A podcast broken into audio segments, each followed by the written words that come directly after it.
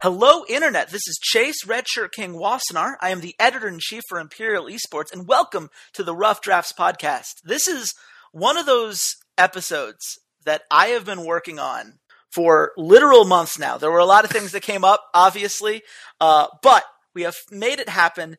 Uh, I am joined on the other line by Devin PiraTechnics Younge. Devin, how are you doing, man?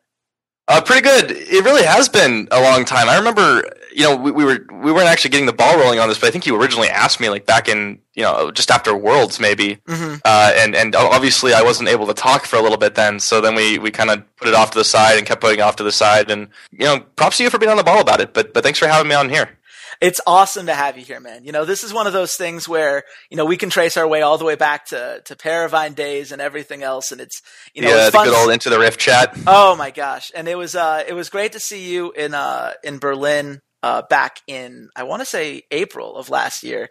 Yeah, and, I told you about the ramen place, right? Yeah, you did, and it's one of the, it's one of my favorite Japanese places I've ever been to. You absolutely nailed it, and you've been nailing most of the casting things that have been going on so far. Uh, I think I know what you're getting at. Yeah, well, I, I want to start before we get into my favorite moment of week one. I do want to ask you about oh, God. IEM Cologne a little bit because obviously, you know, you'd had all these, you know, kind of issues with your voice and, and recovering. So, you know, it's a very obviously a tough process physically. Um, it's something that you know kept you from being able to cast for a while, kind of put you on the sidelines a bit as you were figuring that out. So what was it like both coming back from all of that stuff and doing it at an ESL event versus the kind of Riot event that you're obviously more accustomed to? Uh, all right. Well, let's let's start with you know just kind of coming back in general. Mm-hmm. So that was my first event. Uh, well, I guess I did All Stars, which was kind of a fun event. It was sort of a little miscellaneous stuff, mm-hmm. kind of last minute for me as well. But you know, this was my first like regular casting coming back. You know, I did a lot of research on the teams. Obviously, the prep was a lot more hectic. Uh, we didn't have the week to week kind of preparation stuff, and we're relying on you know word of mouth information about like oh this Chinese team and this other team, and talking about Ever. Like I had to go back and watch. Uh, I didn't watch all the Kespa Cup stuff live, so all the prep was obviously a lot more hectic because I wasn't used to it, mm-hmm. and and you know I, I didn't get the really pampered treatment that we have because we have so much stuff, so many, so much information to fall back on with uh, riot events. So it was it was very on the fly, uh, which which was refreshing to be honest. Like I wouldn't want to do it all the time, but it, it's nice to. It's kind of like when you when you live in an RV and then you go camping for real. It's like that difference. Hmm. So uh, I don't know if that relates to anybody at all, but uh, that's the metaphor that popped into my head. Yeah. So it, was nice. ESL are really awesome professional people to work with. I had a really great time talking with uh, with Chobra, working with him, uh, working with Sean Charles, uh, the hype guy is a very very genial individual. Um, obviously, working with Dexter and Yamato, I, I know them and, and they're they're pretty solid. Uh, and I got to be back with Froskurinn again, so that was fantastic. Uh, also, Uber shouts, um, really really good to work with. Uh, excellent excellent guy as well. And I'm happy he got to cast some league because apparently that's something he's been really wanting to do for a while. So uh, you know, I really can't say enough good things about the people I worked with. Um, I definitely was a bit rusty, and uh, you know, I had had a lot to like kind of think about after the cast. Like, okay, how do I improve and do this, and how do I sync up better with my co-caster here? Mm-hmm. But but generally, um, I think the event was was a lot of fun to do, and, and I hope people enjoyed it. Well, that's one of those things, especially with ESL tournaments, right? Because casters are kind of drawn from all over the place. You need a little bit from each region. So you're kind of building this chemistry on the fly. And I'm always impressed by how smoothly that side of things tends to run. Uh, it would be, it would be very easy, I would imagine, for things to be you know, kind of difficult to click because you don't get a lot of one-on-one time with these people. You don't have the, you know, multiple weeks like when you're working with someone like a Deficio or a Krepo where you've bounced off of things in meetings and gotten to know them really well. You know, some of these people, um, you know, it's it's very much on the fly, and I was pleasantly surprised, I think, by how uh, ESL Cologne went, especially when you know people were the internet, of course, panicked as they always do with everything.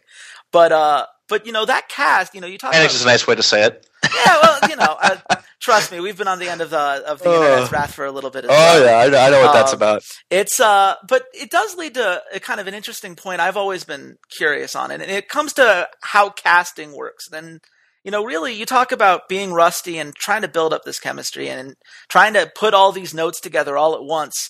You know, I think casting is obviously it's got a lot of different elements that all have to come together to make a show work.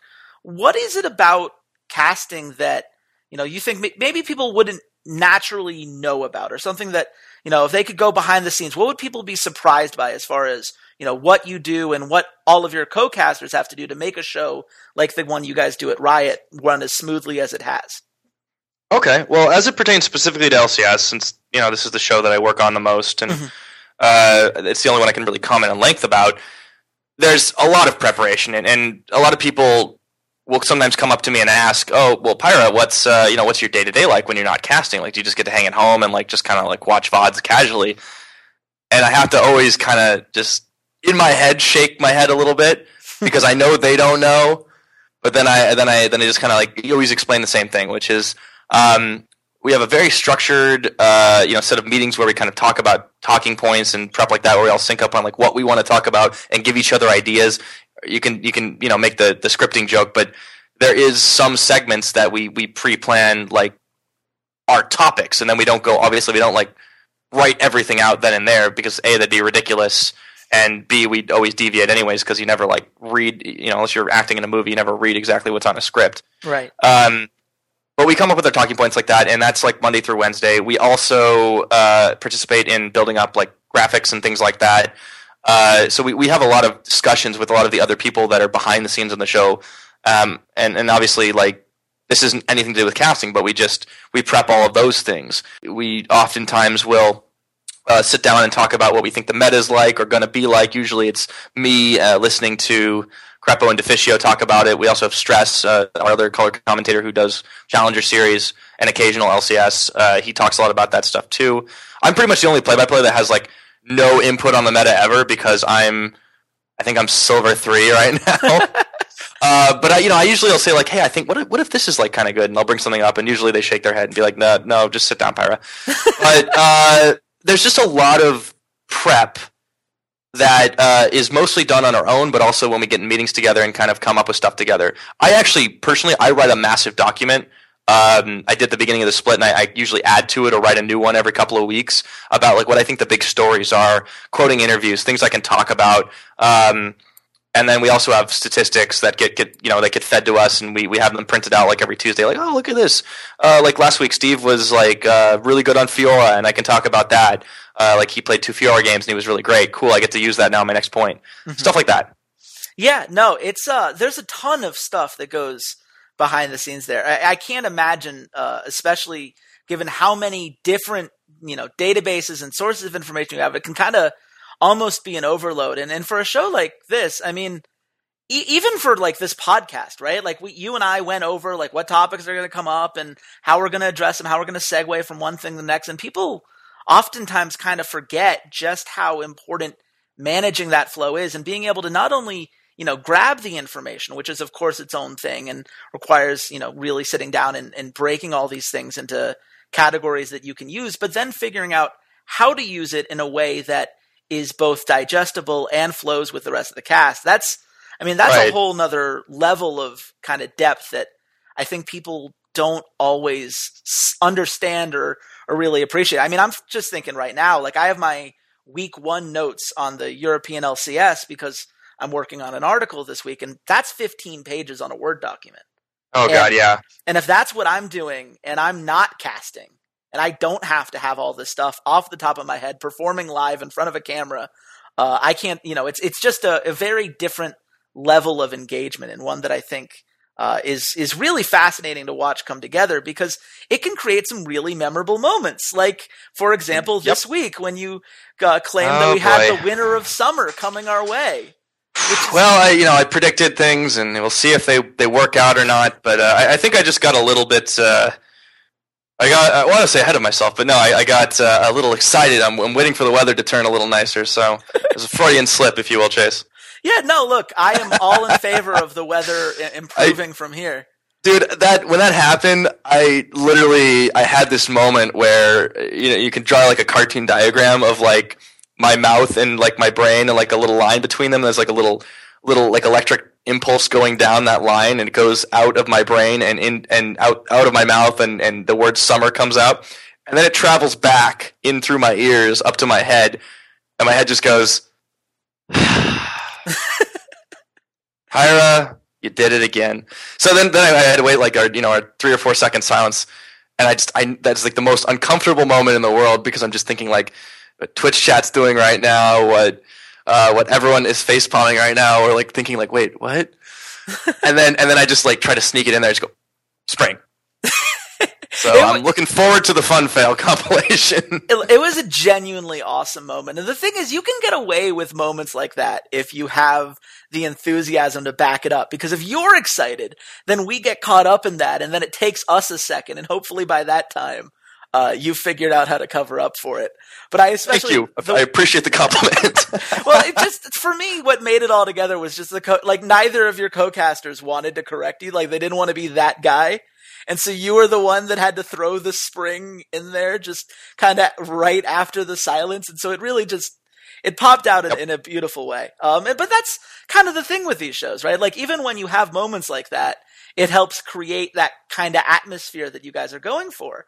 And I actually, I want to talk to you just really quickly about that atmosphere and, and where Riot's kind of gone because, you know, something that Walter and I have talked about on this pod before, especially after Worlds, is that Riot has reached kind of a, a different level of professionalism when you look at how they carry events. You know, you look at just how few technical difficulties they were, you know, how people were presenting themselves on the desk and everything. You know, what are you guys, you know, kind of keeping in mind as you try to figure out how to balance between the fun and excitement of these kind of games, but also making it clear that you know this is a product to be taken seriously and, and has this kind of place in esports. What, how, how does that balance work with you guys? Hmm. Well, again, I can't speak to like every part of Riot because we're we're mostly independent from you know what they do in NA. Like I talk to some of the casters over there sometimes, but we're not involved in any of that production at all, and they're not involved in our side of it. Um, for the EULCS specifically, you know, we we have a very uh, I want to say non-trolly approach, but that's not always true.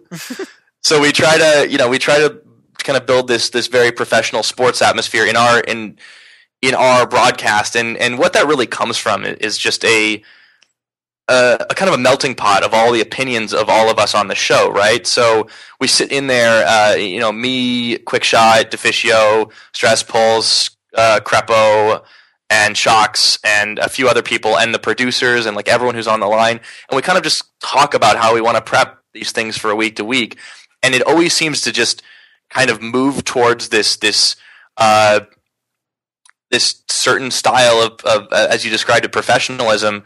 Um, and you know, I don't know if you're talking about specifically like the composure we maintain, like on broadcast, what we you know our do's and don'ts kind of thing, because obviously we're a little bit different in delivery and stuff from NA and from a lot of these other shows.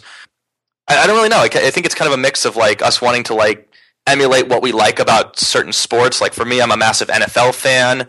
Um, which is hard if you live in Europe, for the record. but uh, I like to I like to watch broadcasters in NFL and listen, like watch their body language, how they interact with one another. I like to listen to the their speech patterns, and I pick that up too. I, I grew up um, in San Diego, and I, and I, was listening to. I'm deviating from your question a little bit.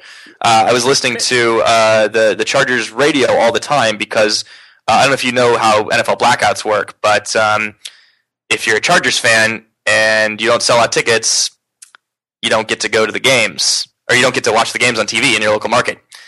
So I used to listen to the radio all the time when I was just driving around. Uh, and this guy, the play-by-play commentator, is this guy named um, Josh Lewin, and he has this really uh, up jumpy, incredible hype style that I kind of, I think, without even thinking about it, I just started doing when I was casting.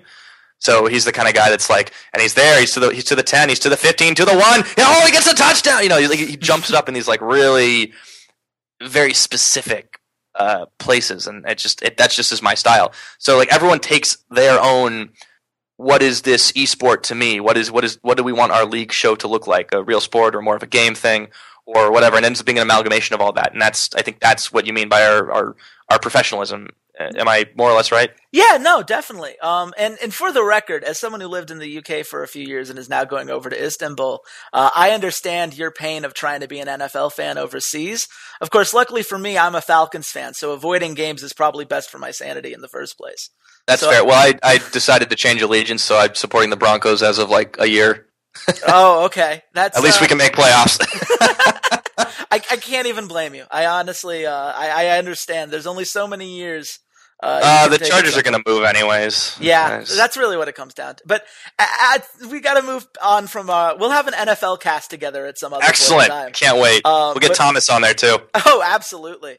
Uh, but we'll uh, we should talk about how kind of League of Legends analysis has shifted over the past you know year year and a half or so because you know I'm a guy you know we both appreciate sports and we appreciate you know in, in the NFL MLB all these kinds of things there's been this move towards advanced metrics and I've always found those kind of things fascinating just the way we can break down all of these sports that we used to have very simple categories for and can now look at all this different levels of depth when we're trying to make actual analytical points. And one of the cool things about League of Legends, obviously being a computer game, is that it's even easier to kind of, you know, take the literal data and put it into these kind of more complicated advanced metrics. And when you look at what guys like Spellzy and what guys like Magic uh, from Oracle's Elixir have done, it's really changed a lot of the levels of information available to us so I got to ask, how has that changed the way you view the game? Is it something that you know you like to to incorporate more or less than maybe some of your other co-casters? Is it something that kind of is nice when it makes sense, but you know is it's easier to focus on some other variables that are perhaps easier to digest for fans? Like, where do you kind of come down on this kind of movement? Uh, well, obviously there's there's too much of a good thing as a possibility, right? But maybe mm-hmm. that's not the right foot to start off on. I think it's great that we have access to more things. Uh, you mentioned Spellzy; he's one of the guys. You know, in all of our meetings, we work with him in the office, uh, and he's you know he's our primary statistician. Um, the way we you know we record data and like grab stuff from the game is is like it's it's kind of mind boggling to me. Uh, even as somebody who you know in in a, in another life did some statistical analysis for League of Legends back before there was any such thing as an API, but. Uh, I think it's great for using uh, or for, for, for, finding interesting patterns and things that you just don't always think of. Um, a really good example of something that we've built out of the stats is this Baron power play. I'm sure you've seen it on the broadcast. We talk about it all the time. You know, it's the, it's the gold difference, uh, the gold differential, and how it changes uh, based on uh, you know when, when, from when you get Baron till when uh, Baron expires, and and how that's affected by how far ahead you were to begin with. So if you you know if you're gonna and also like if you win the game before it's expired you know how to account for that kind of thing. There's all these cool things that you can do with it and we can always talk about it. Like if a baron power play gets a team 5000 gold ahead that's like actually standard. That's the average. Right. so if somebody gets like or maybe not quite that much but i don't have the exact number offhand but it, it, you know in lcs if somebody gets ahead by by 7000 gold with baron they, they did a they utilized the baron really well.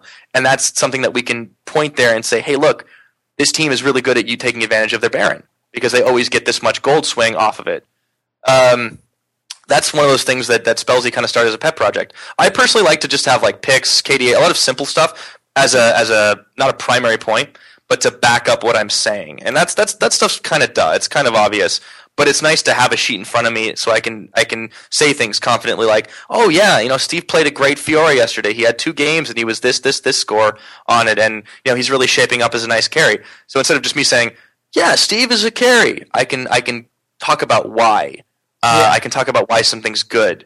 Um, the same thing's true of like gold share and kill participation. Like I don't usually delve into those things as much as say the color commentators will, um, and and some of them like to use it a lot. Some of them don't use stats quite as often, and it's it's an each his own thing. But we we all have access to the same data, which is nice. Yeah, no, and it's it is interesting. You you do need that balance between going all in on stats, which would obviously alienate some of the more casual viewers. I mean, one of the things I love about the Baron power play stat is that it's very easy to understand. You you can see the Baron happened. This is how much gold was gained. The, you know you, you have an immediate frame of reference as to what actually occurred. And you know one of the things that you know if you guys have been listening to this podcast long enough, you'll know that I have slowly but surely tried to get my mom to watch a few League of Legends games with me.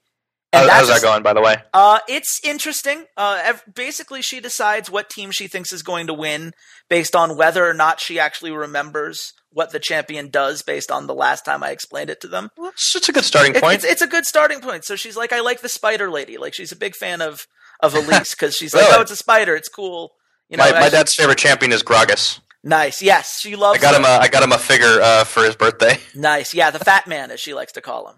Yeah, um, it's you know, those little things kind of stick, but uh, but that's that's one of the beautiful things about a Baron power play because that it's very you know very easy, very crisp, and you know it's great to have um, just kind of on the screen is something that even the casual fan can kind of point to and say, oh, well, that's that's what that means. It kind of puts an actual quantity to it, which is nice.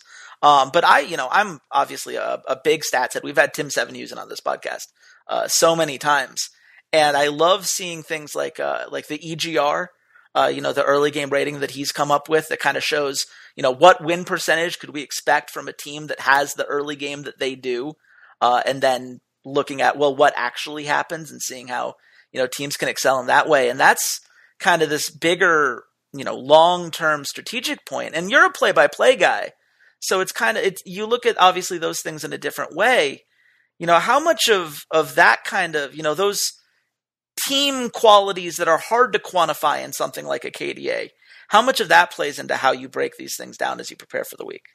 I'm actually really glad you asked that because this week, uh, this split especially, I have done a lot more of like what I like to call humanizing side. Something that I think we were lacking this last year was you know the whole describe a player's history and where they come from and what their motivation is. Partially because we didn't have a lot of that info, right? Mm-hmm. But we're trying to tell these stories more. We just had a, our, our, player conference where we, we sit down with a lot of the players and talk about doing things, uh, well, doing things like interviews and broadcast stuff, and just you know talking to them about uh, like why it's a good idea, their chance to tell a story and we actually came up with some really interesting things mm-hmm. uh, that we can start talking about on the broadcast. Uh, and I won't give anything away because I don't want to ruin the story before we get to it. But I've also been doing. Uh, you talked about a 15-page document. My 15-page document is every LCS team and like a story or several stories about every player on it, and then stories about the teams things like I, I, go from like like something to do with the game and their motivation to like maybe a fun throwaway fact. Uh, everyone knows the Chef Gamsu story. I have that in there just as a frame of reference. Mm-hmm. Um, but I also have I also have quotes from uh, Deilor and people when when Gamsu was signed and Spirit was signed, and things that I can just sort of fall back on. I'm not going to word for word them, but if they're like a snappy line, I could talk about it. Like that's that's the kind of thing.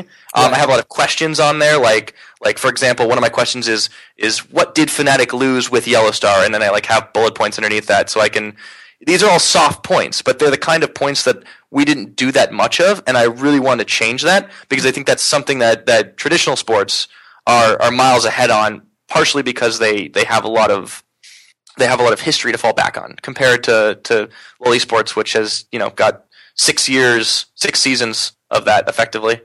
Right, and all you need to do if you want an example of that is just watch any Manning versus Brady ad that's going to air over the next week, or oh, yeah. anything with Ronaldo, or any of these you know great uh, football in Europe players.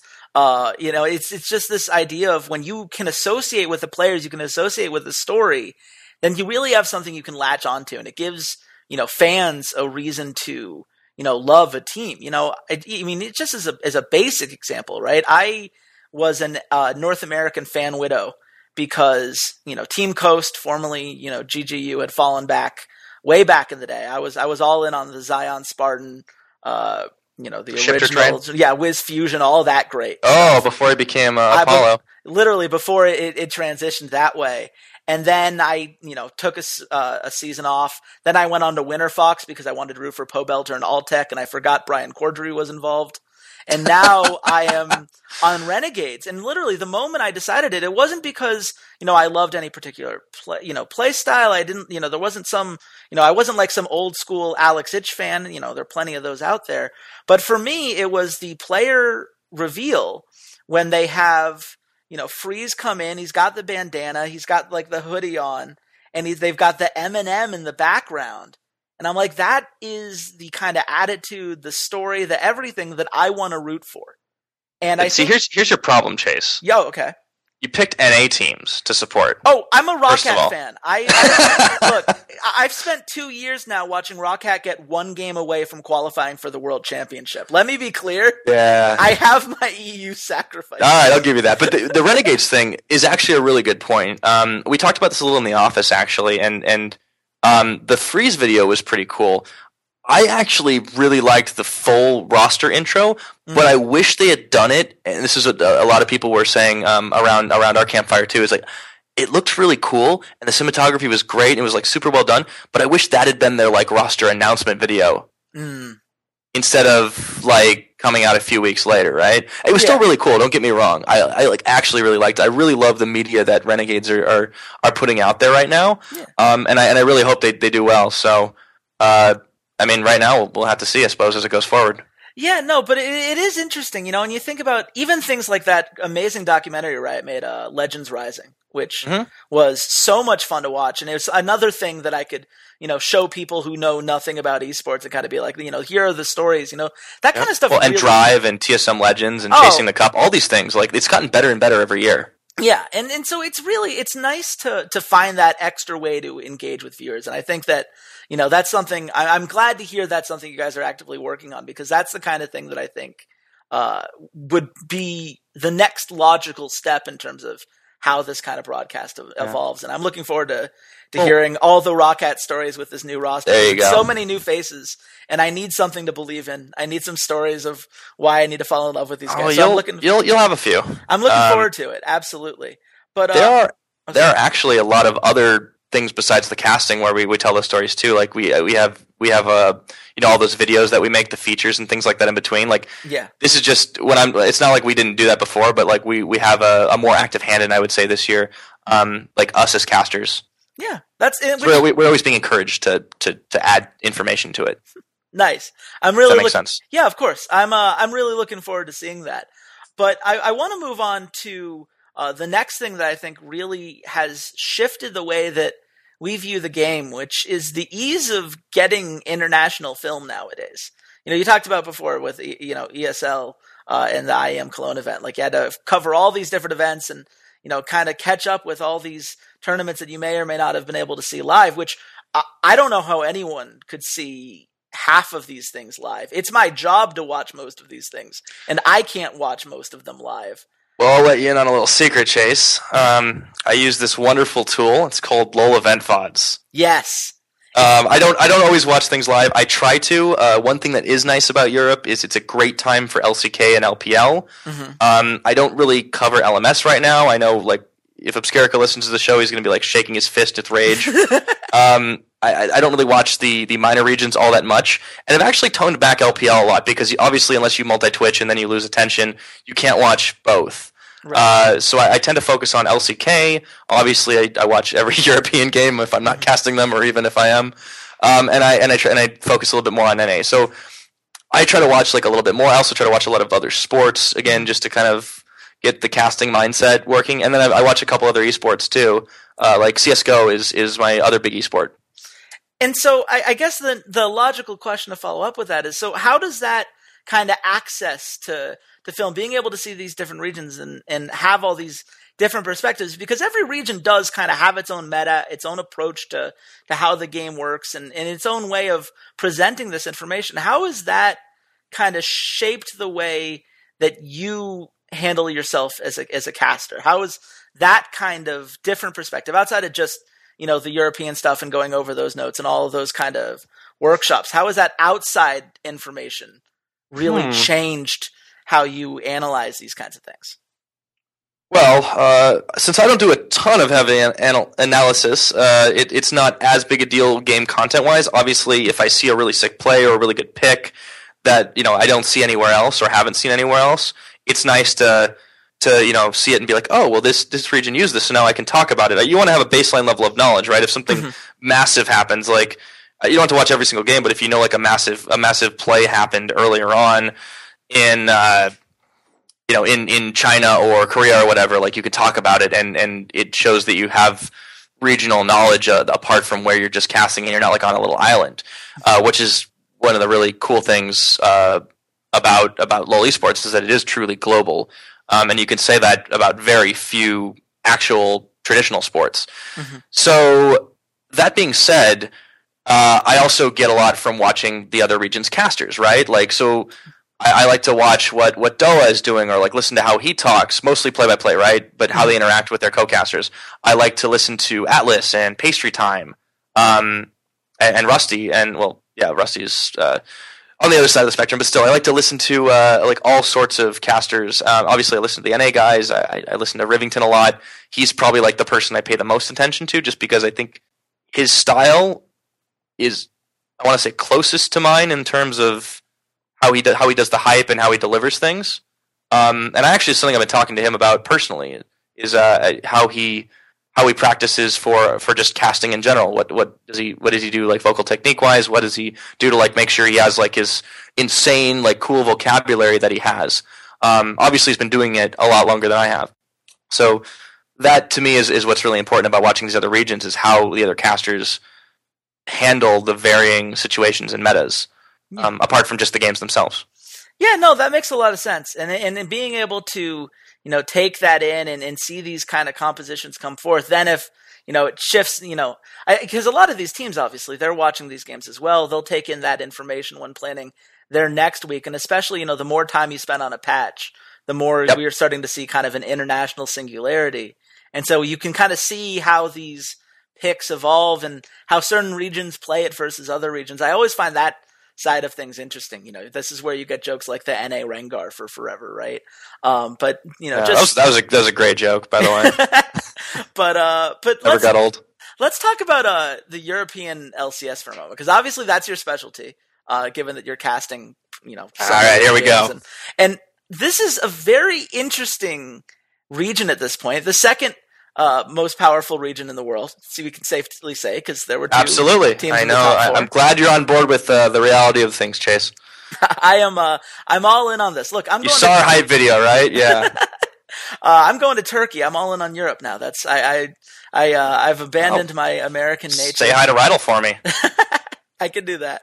Please. but uh but let's talk about week one because there were a lot of really interesting storylines that had started to play out back and forth. Uh, what was the thing uh, of all the things we saw in week one? What surprised you the most? What was the biggest kind of shock to you?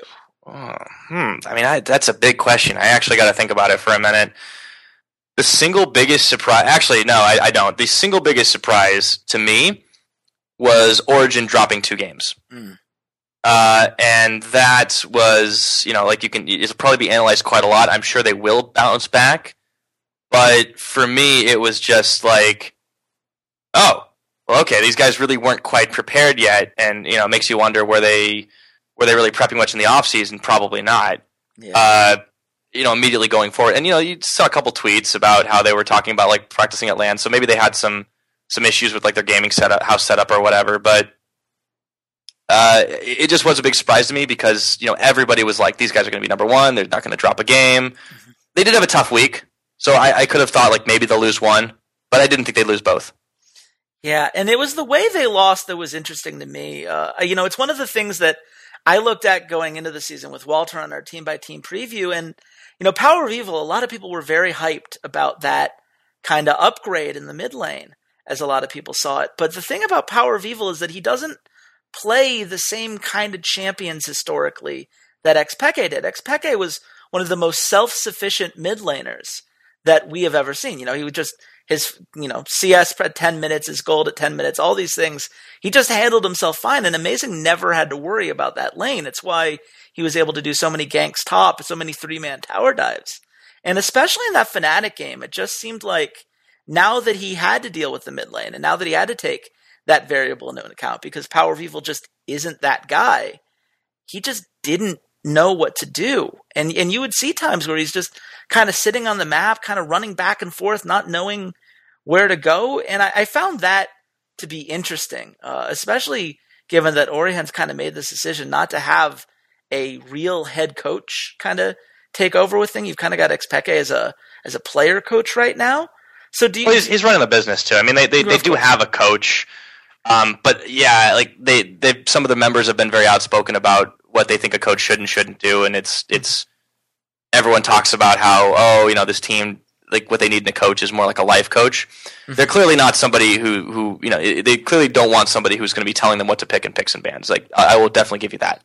Yeah, and it, it is one of those things where it leads us to the, you know, as far as I'm concerned, I think they're going to bounce back fine. They are oh, no guys, and you know these were two of the teams that we all projected to be towards the top of the standing. So things get a little bit easier. They'll have some time to sort some of these issues out. But, you know, a team that was kind of surprising in the opposite direction, at least if you paid attention to, you know, what a lot of power rankings were saying, what the casinos were saying, everything else, was G2 Esports, which came into this being seen as, you know, a team that a lot of people thought was going to struggle and they left the week 2-0. So what did you notice in those games that kind of stood out to you and kind of surprised you in that way? Uh, I think there are a couple things at play for G two. Like, they, yes, they, they had a, they did have a very fantastic start. Um, it is worth keeping in mind that they played against Elements of ROCCAT, who, while they both have a win on the board, we kind of considered them to be like the bottom of the table teams, or, or you know, looking coming into it, we looked at them as the bottom of the table teams. Mm-hmm. Um, I think they had excellent pick and bans in both of their games, and a couple things really stood out. Kikis got Tahm Kench twice and completely rolled on it. Just just kind of ran over people. Uh, both times they played against a Ryze and they shut it down early. Ryze actually had a bit of a rough week, um, especially day one. Mm-hmm. Uh, despite the 100% pick ban rate, he's still very strong. But like because games are super fast, especially in Europe, uh, I, I, think we're seeing you know games where hyperscaling champions like Ryze uh, are kind of a gamble.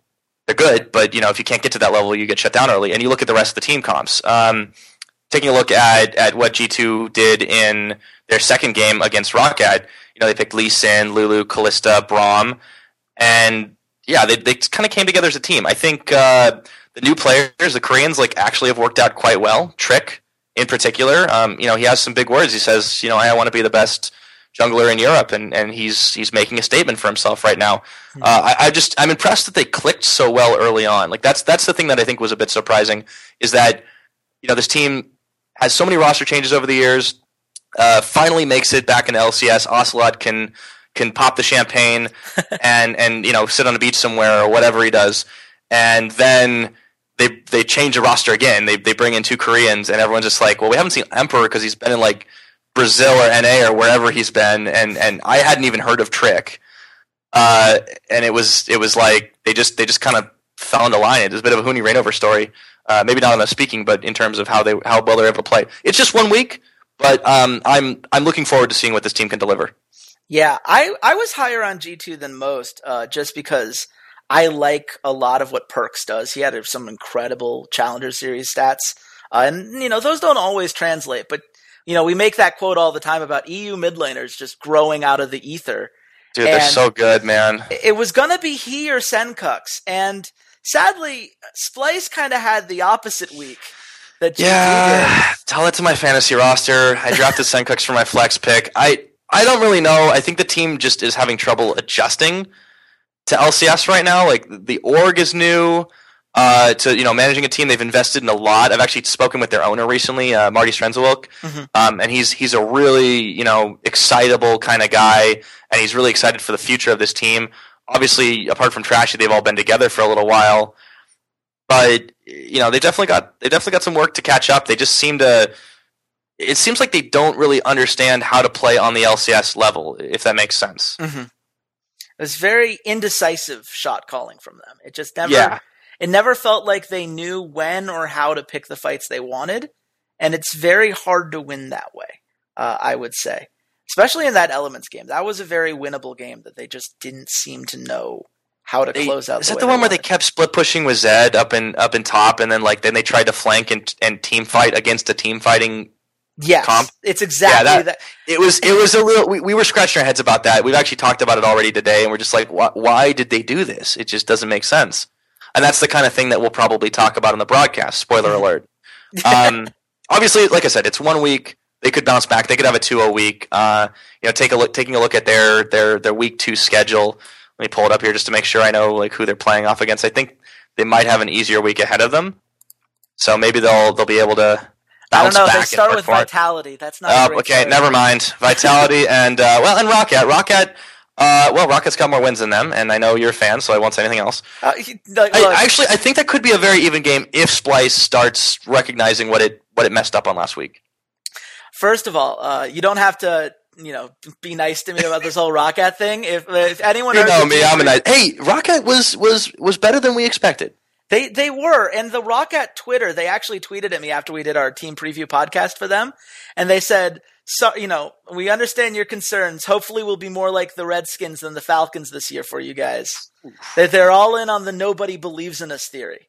I'm all, yeah. which I appreciate. I uh, I think a lot of the players feel that way individually too. I mean, you look across this roster, and, and it, it, it's easy to think, much like a lot of people thought about elements, that it's it's sort of a leftovers thing. But they seem to have they seem to have a, have a, have a purpose in there. Like, mm-hmm. uh, you know, Freddie is kind of all about, hey, you know, I know I had a bad last year, but I had a good one before that. I know I can get back to that. Uh, Airwaks, uh, you know, this whole meta right now with the jungler. I think Amazing said something to the effect of like the jungler kind of needs to play more like it's solo queue. That's like Airwaks Alley right there. That that works for him. Betsy has actually been a standout on this team. Um, in a way that he wasn't on Gambit, and that's good. Zafir, uh, formerly Jeebus, you know, this is his this is his LCS debut. Um, and, and he's paired with Edward, who is another one of those players that has kind of been meh in recent times, but was once considered very, very great. Yeah, it's it was definitely interesting to watch. I'm I'm a little concerned just because Airwaks goes all in on this counter jungling thing, and you, you pull that off in week one because no one was expecting him to be that aggressive on the early game ganks. I want to see what happens now that teams can kind of see it coming and see if he can adjust accordingly because he's obviously had a very up and down history in his own right. But we'll see. I'm hopeful. Uh, if for no other reason than you know we saw if you look at just the Unicorns of Love, that was a team that I didn't expect a ton of. You know, there were a lot of surprises. The, the more and more we talk about that, Unicorns. It is really impressive that we saw them have like very tight confident shot calling. Mm-hmm. Uh, and I don't want to go too much into detail because, again, this is something we will probably talk about in the upcoming week. But mm-hmm it's just so strange to see like these guys come in. Like obviously Chachi and Hylissang were kind of the only holdovers, and we looked at the lineup and we're like, well, Diamondprox hasn't been that good for a while. Same kind of like with Eddie. Fox was a, was like consistent but never that great, and we haven't really seen much of Steeelback since he was on Fnatic at MSI. Yes, he went and played in NA for a little while, but yeah. but they but they came together and they played incredibly well, and, and this is this is the thing. Like uh, early jungle pressure, Diamond did both games incredibly well. I think he was two both games he was on Elise. Correct me if I'm wrong. He went the AP build, and he just snowballed his lanes. And from there, they took that advantage and, and just kind of smartly rotated against their opponents. Like it was, it was very smart, snappy calls from this unicorn squad, and that's something that like we've never seen ever associated with the unicorns of love. Uh, it is interesting to just see how much having a veteran presence like Diamond can fix a, a team like this. You know, it's yeah. it's been a team that has honestly struggled to kind of recreate that chaos style, if you will, that carried them so much in spring. And now we're seeing, at the very least, you know, there were some some moments in there that I didn't hundred percent uh, uh, think were amazing, but they at least were on the same page. They were at least making calls together as a unit. I think that kind of set them apart in this week one, and I'm I'm looking forward to see how they develop. Uh, one more team that we we have to talk about because Obviously, this is a team that everyone was talking about uh, before the season started. H2K Gaming. It's the, yeah. you know, the, the super team, the winners of the offseason. Well, yeah, I mean, it's, it's the popular the popular term. Um, I mean, it's more than just the players, right? Like they, they did make very solid pickup. They brought in uh, Forgiven and they paired him up uh, with Vander, and they brought in the combo of Yankos, and like that kind of like three way synergy street has worked out really well for them. Uh, you know, and you always have to be careful talking about Forgiven because there's there's so much like public perception that comes along with that. But he, I don't think I've ever seen him like just just just looking, just watching him on screen. I don't think I've ever seen him as comfortable with the team as he is with this one. And he's really evolved as a player, you know, since since his SK days. Really, he's still fantastic at, at you know at doing his own thing, but he seems to play much more team oriented, and that's really what a team like H2K needs.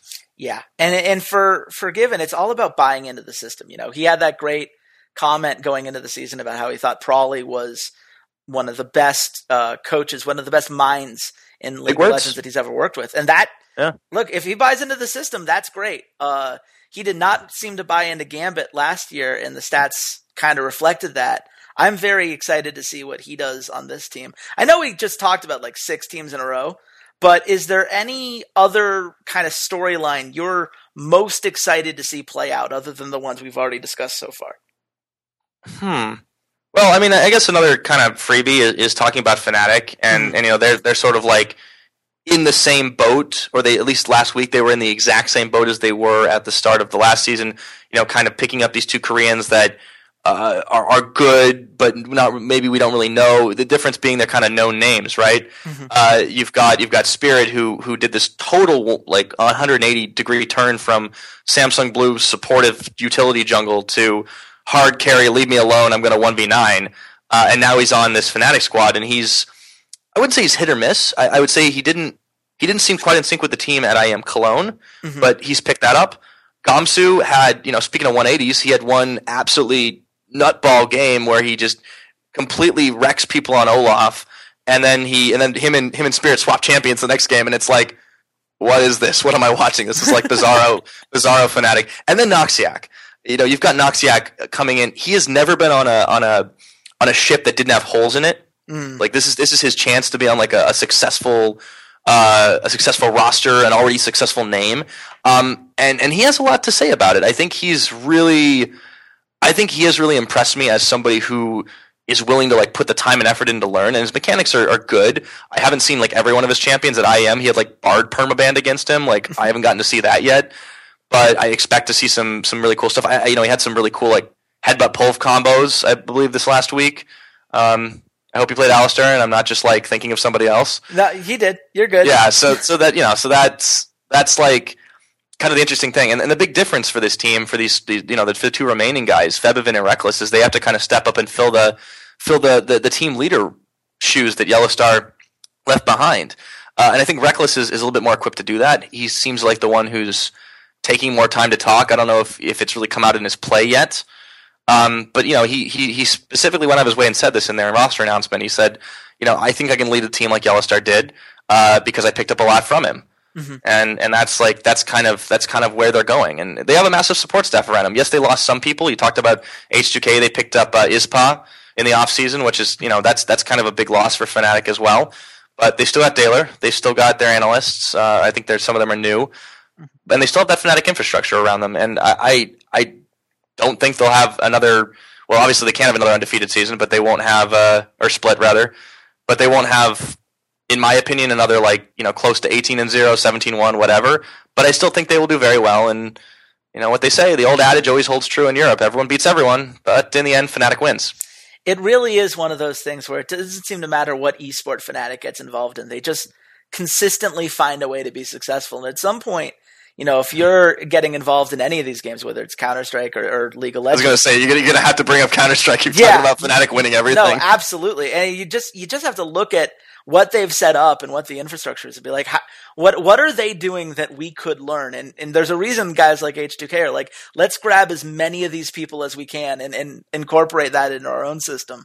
Uh, I, I think that's you know, it says a lot about Fnatic that they're those guys. You know, you, will see this in every sport where there'll be coaches that'll you know be you know considered great, and then people will start stealing all of their assistants over and over again, hoping that that'll pay off. And so far, man, the Fnatic way just does seem to work out. I think the only other team that I'm I do want to touch on at least very briefly is Team Vitality, which I always like to say their logo reminds me of someone that would have fit in in a Galaxy Invaders line.